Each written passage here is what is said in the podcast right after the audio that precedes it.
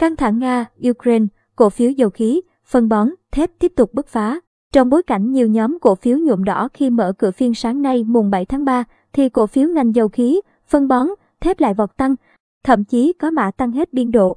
Theo đó, thời điểm 9 giờ 45 phút, nhóm cổ phiếu dầu khí đồng loạt tăng. Các mã POS, PVB, PV tăng hơn 6%, các mã PLX, BSA, Oil PVD, gas cũng tăng mạnh. Đặc biệt PVC và PVT còn tăng lên giá trần. Cổ phiếu dầu khí thường có biến động theo giá dầu. Thực tế, giá dầu châu Á tăng hơn 10%. Sáng mùng 7 tháng 3 do Mỹ và châu Âu ban hành lệnh cấm đối với dầu mỏ của Nga và sự chậm trễ trong kết thúc các cuộc đàm phán hạt nhân với Iran gây ra sự khan hiếm nguồn cung dầu. Giá dầu Brent tăng 12,73 USD lên 130,84 USD mỗi thùng. Trong khi giá dầu ngọt nhẹ Mỹ WT tăng 9,92 USD lên 125,6 USD mỗi thùng. Giá dầu thô Brent đã tăng 21% vào tuần trước và được tiếp thêm đà tăng trước nguy cơ Mỹ và châu Âu ban hành lệnh cấm đối với dầu mỏ của Nga. Ethan Harris, nhà kinh tế hàng đầu của BOFA cho biết, nếu phương Tây cấm vận phần lớn xuất khẩu năng lượng của Nga thì đó sẽ là một cú sốc lớn đối với thị trường toàn cầu. Ông ước tính rằng việc Nga không cung cấp 5 triệu thùng dầu ra thị trường có thể khiến giá dầu tăng gấp đôi lên 200 USD mỗi thùng và làm giảm tăng trưởng kinh tế trên toàn cầu. Theo công ty cổ phần chứng khoán Agribank Agriseco, giá dầu Brent đã liên tục tăng mạnh nguyên nhân không xuất phát từ đột biến trong nhu cầu mà hoàn toàn do lo ngại về sự gián đoạn nguồn cung năng lượng tại châu Âu và thế giới. Khi Nga là nước xuất khẩu dầu mỏ lớn thứ hai toàn cầu và cung cấp tới 40% lượng khí đốt cho châu Âu, Agriseco cho rằng diễn biến giá dầu, khí phụ thuộc lớn vào mức độ tình hình xung đột giữa Nga và Ukraine. Bên cạnh nhóm cổ phiếu dầu khí, nhóm phân bón tăng mạnh, đặc biệt là cổ phiếu của doanh nghiệp sản xuất phân đạm tăng trần.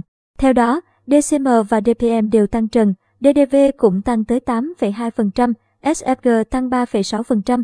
Theo công ty cổ phần chứng khoán Ngân hàng Đầu tư và Phát triển Việt Nam BSC, ngành phân bón cũng có triển vọng tích cực khi xảy ra tình trạng thiếu hụt nguồn cung. Động thái cấm xuất khẩu ammoni nitrat. NH4NO3 của Nga có thể đẩy giá phân đạm trên toàn cầu tiếp tục tăng. Hiện nay, sản lượng ammoni nitrat xuất khẩu của Nga đạt khoảng 15 triệu tấn mỗi năm, chiếm 75% nguồn cung toàn thế giới. Ngoài ra, Trung Quốc vẫn duy trì chính sách hạn chế xuất khẩu phân bón nhằm đảm bảo nguồn cung nội địa, trong bối cảnh thiếu hụt năng lượng và chi phí nguyên liệu đầu vào khí, than tăng cao. Điều này sẽ khiến tình trạng thiếu hụt nguồn cung nghiêm trọng thêm và đẩy giá các loại phân bón tiếp tục duy trì ở mức cao. Do đó, BSC đánh giá khả quan đối với cổ phiếu DPM và DCM. Nhờ kỳ vọng sản lượng xuất khẩu phân bón tăng cùng giá bán tiếp tục duy trì ở mức cao, công ty cổ phần chứng kho án nhóm ngành hóa chất, phân bón, hiện nay Nga cung cấp khoảng 23% ammoniac, 17% kali, 14% urea và 10% phốt phát. Vậy nên nếu chiến tranh tiếp tục leo thang, khối lượng xuất khẩu này sẽ bị ảnh hưởng nghiêm trọng và nhiều khả năng sẽ đẩy giá nhóm hóa chất và phân bón tăng cao. Diễn biến ở thị trường Việt Nam, các cổ phiếu phân bón cũng đã tăng điểm tích cực phản ánh phần nào kỳ vọng đó. Giá phân bón trên thị trường thế giới và Việt Nam vẫn đang chưa có sự tăng giá tương ứng, trong khi đó giá nguyên liệu đầu vào như dầu khí hay than đã tăng mạnh. Điều này cho thấy giá phân bón trong thời gian sắp tới nhiều khả năng sẽ có sự điều chỉnh tăng giá, tạo động lực cho nhóm ngành phân bón trên thị trường. Qua đó, Agriseco khuyến nghị nhà đầu tư cần theo dõi diễn biến giá phân bón thế giới cũng như Việt Nam và có thể gia tăng tỷ trọng với nhóm này. Bên cạnh nhóm cổ phiếu dầu khí và phân bón thì cổ phiếu ngành thép cũng ngập trong sắc xanh. Cụ thể, APG, SHG, POM, SMS, TLH, HMC, DTL đều tăng giá. Theo BSC, nhóm ngành được có thể hưởng lợi tiếp từ căng thẳng Nga, Ukraine là thép. Nga đang xếp thứ hai về xuất khẩu thép vào Liên minh châu Âu EU, chiếm tỷ trọng khoảng 14% với thép dẹt và 19% với thép dài. Tỷ trọng xuất khẩu vào EU của một số bên liên quan như Ukraine là 8% thép dệt và 7,4% thép dài, với Belarus là 14,4% thép dài, với Trung Quốc là 5,7% thép dệt và 5,8% thép dài.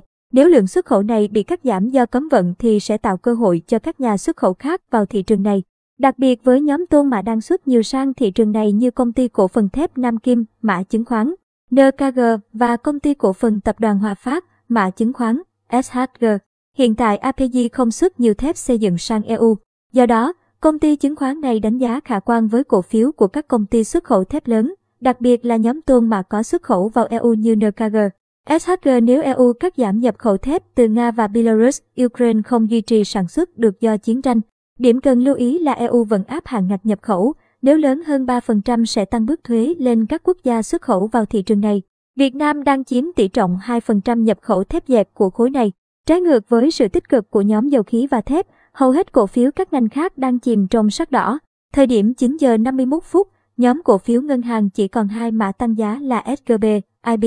NVB đứng ở tham chiếu, tất cả các mã cổ phiếu còn lại đều giảm giá. Bên cạnh đó, nhóm cổ phiếu chứng khoán, bất động sản, bảo hiểm cũng chìm trong sắc đỏ.